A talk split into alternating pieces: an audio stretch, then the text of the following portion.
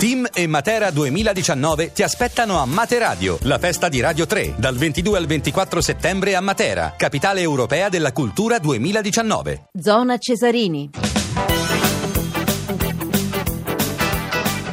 Bene, sono le 22, 44 minuti, 50 secondi. Zona Cesarini, buonasera ancora da Filippo Corsini, buonasera soprattutto a Filippo Grassia che ci risponde da Milano. Pronto subito con la Moviola su quello che è stato questa sera Bologna-Inter. A te la linea Filippo, buonasera. Sì, buonasera Filippo, buonasera ai nostri ascoltatori. Allora, l'episodio più importante accade al 77 con il Bologna in vantaggio per 1-0. Icardi pareggia sul rigore il bellissimo gol di Verdi che si era verificato al 32esimo del primo tempo, punito un fallo inutile di Embaye che scivolando allunga il braccio e provoca la caduta di Eder. Fallo inutile perché? Perché Eder stava allontanandosi dall'area lungo il lato corto di sinistra. Il VAR conferma, c'è il contatto per eh, il regolamento, è un fallo di negligenza, ma che sciocchezza. L'arbitro di Bello sbaglia poco o nulla nel primo tempo, giusti per esempio gialli a Poli ed Ambrosio, il primo stende Joao Mario senza alcun motivo, il secondo sgambetta Petkovic poco fuori aria. Ok anche la munizione a Don Sa che dopo aver subito un fallo da D'Ambrosio a gioco fermo finisce addosso al difensore, una finezza dell'arbitro. A inizio ripresa invece di Belle di manica larga con Icardi e Masina vero con Mirante, Petkovic, Eder e Nagatomo, fin troppo con il giapponese. E poi a, alla, al 32esimo della ripresa il pareggio di Icardi su questo inutile fallo di Embaye. Filippo, sfortunato il Bologna perché è stato un grande Bologna questa sera contro l'Inter. Eh sì, ha giocato un primo tempo ad alta intensità che ha messo in seria difficoltà non solo la retroguardia dell'Inter, che apparsa in particolare fragile dalla parte di D'Ambrosio, ma anche e soprattutto il centrocampo che non è mai riuscito a frenare le incursioni degli uomini di Donadoni. Insomma, a dirla tutta, il Bologna meritava di andare a riposo con due reti di vantaggio. Strepitoso Andanovic in un paio di circostanze, migliore in campo Verdi che ha dimostrato di avere dei fondamentali straordinari e ha anche una capacità di tiro con entrambi i piedi non comune. Abbiamo una quindicina di minuti scarsi prima della conclusione di Zona Cesarini che scoccherà alle ore 23, dunque se volete potete inviare i vostri sms al 335 699 2949 come sempre, sms oppure whatsapp. Intanto guardando anche gli altri campionati Filippo, eh, ci sono, si sono giocati gli anticipi della quinta quinta giornata del campionato spagnolo, la Liga, il Valencia ha travolto il Malaga 5-0, tripletta di Simone Zazza. Questo nome ricorda molte cose ai tifosi italiani. Si sta giocando anche al Camp Nou Barcellona Eibar, e partita che ha preso il via alle ore 22. Il Barcellona sta eh, conducendo per 2-0 i gol di Leo Messi su calcio di rigore e di Pauligno il raddoppio. Eh, insomma... Beh, curioso che Zazza abbia segnato una tripletta proprio nel turno successivo alla polemica molto forte col suo allenatore che invece nella gara precedente l'aveva lasciato in panchina. Allora, troviamo messaggi, messaggio polemico di Paolo, il VAR è eh, nato nero-azzurro da inizio campionato, il gol di Verde è un gol della domenica, hanno impensierito poco, giocare ogni tre giorni ci sta. Ma intanto ci avviciniamo al big match di domani sera, altro, il primo turno infrasettimanale di Serie A, vi ricordo nuovo appuntamento con tutto il calcio domani sera a partire dalle 20.35, il big match è quello dell'Olimpico Lazio eh, partita importante, partita che potrebbe eh, dire molte cose. Sentiamo Simone Inzaghi su questo confronto dell'Olimpico. Penso che le ultime 16 in campionato Napoli ne abbia vinte 14 e pareggiate 2. È da febbraio che non perde, che non perde in campionato. Insomma, sicuramente noi dovremo fare una grandissima, una grandissima gara, dovremo sicuramente fare meglio fare meglio dell'anno scorso. Domani, come ho detto, dovremo fare una gara coraggiosa, di gruppo, di squadra, perché altrimenti con Napoli si fa fatica. Questa era Simone Zaghi, in caso di vittoria Lazio che eh, scavalcherebbe proprio il Napoli, aggancerebbe l'Inter al comando con 13 punti, ovviamente Juventus e Napoli permettendo. Filippo. Sì, beh, intanto con il pareggio di oggi non potremo avere alla quinta giornata tre squadre in testa alla classifica che sarebbe stato un inedito nella storia del calcio italiano. I riflettori, come dicevi tu, sono eh, all'Olimpico dove la Lazio cercherà di fare lo sgambetto al Napoli che non perde da una vita in campionato e addirittura nelle ultime nove partite ha, ha segnato oltre 2,7 gol eh, di media quindi si tratta di una squadra che almeno in Serie A sta facendo cose eh, straordinarie. È probabile che Sarri porti avanti un minimo di eh, turnover anche se con i titolarissimi non sbaglia mai.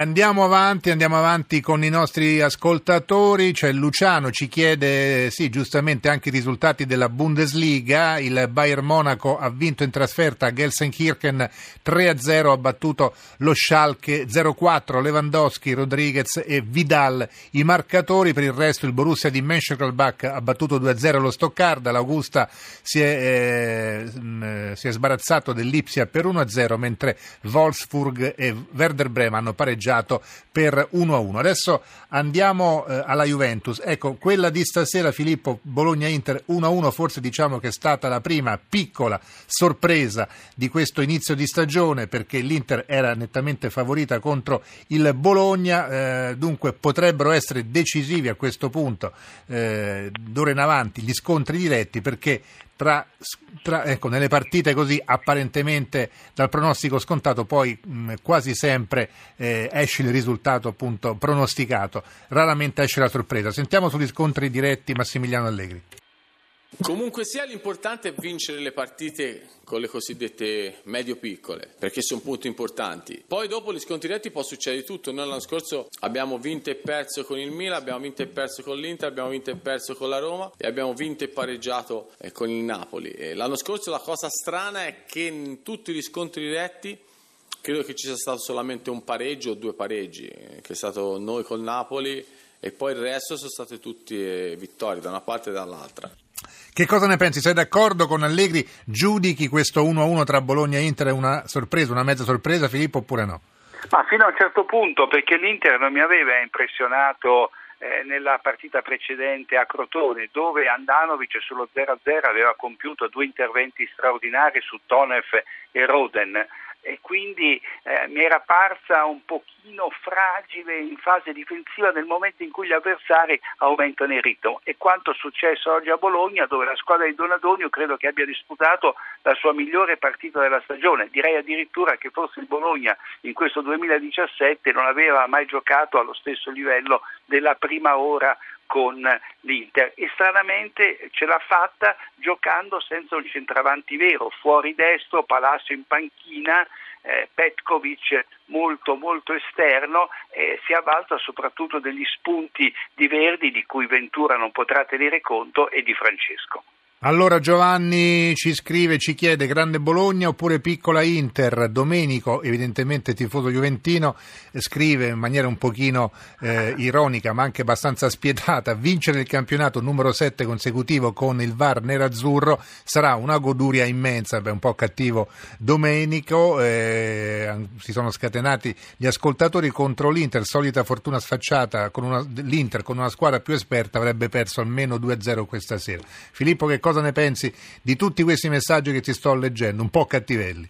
Ah, insomma, il VAR ha fatto il suo dovere perché c'è stato questo contatto da parte di Embaye che, come ha avuto modo di dire durante la moviola, poteva assolutamente fare a meno di compiere fallo su Eder che stava allontanandosi dall'area di, di rigore. Certo è che l'Inter, a parte questa circostanza sul rigore, non ha mai veramente impensierito Mirante. Direi che dall'inizio eh, di questa annata è stata l'Inter eh, più brutta, quella che ha patito di più in difesa e si è resa meno pericolosa in, in, avanti. Lascerei da parte il VAR che secondo me fino a questo momento quando è intervenuto nell'80% dei casi ha fatto il suo dovere. Senti intanto domani Juventus, eh, l'abbiamo detto Juventus-Fiorentina, sì. per la seconda volta consecutiva Buffon in panchina, Scesni titolare, è un indizio, un segnale importante questo che cosa?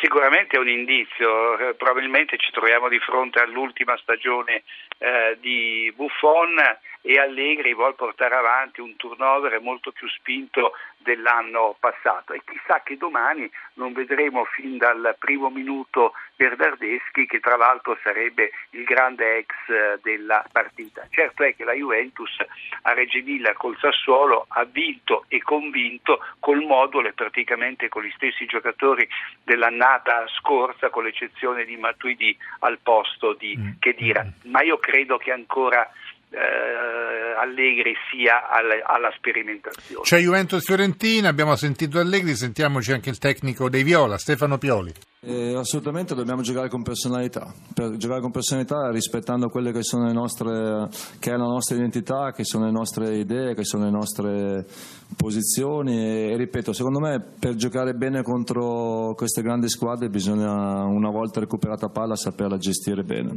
E questo credo che potrà, possa essere un passaggio importante per la nostra prestazione. E l'approccio, e l'approccio è molto importante perché la Juventus molte molte volte spinge spinge forte da subito e dobbiamo farci trovare preparati. Può, può farcela la Fiorentina uscire in battuta dallo Juventus Stadium?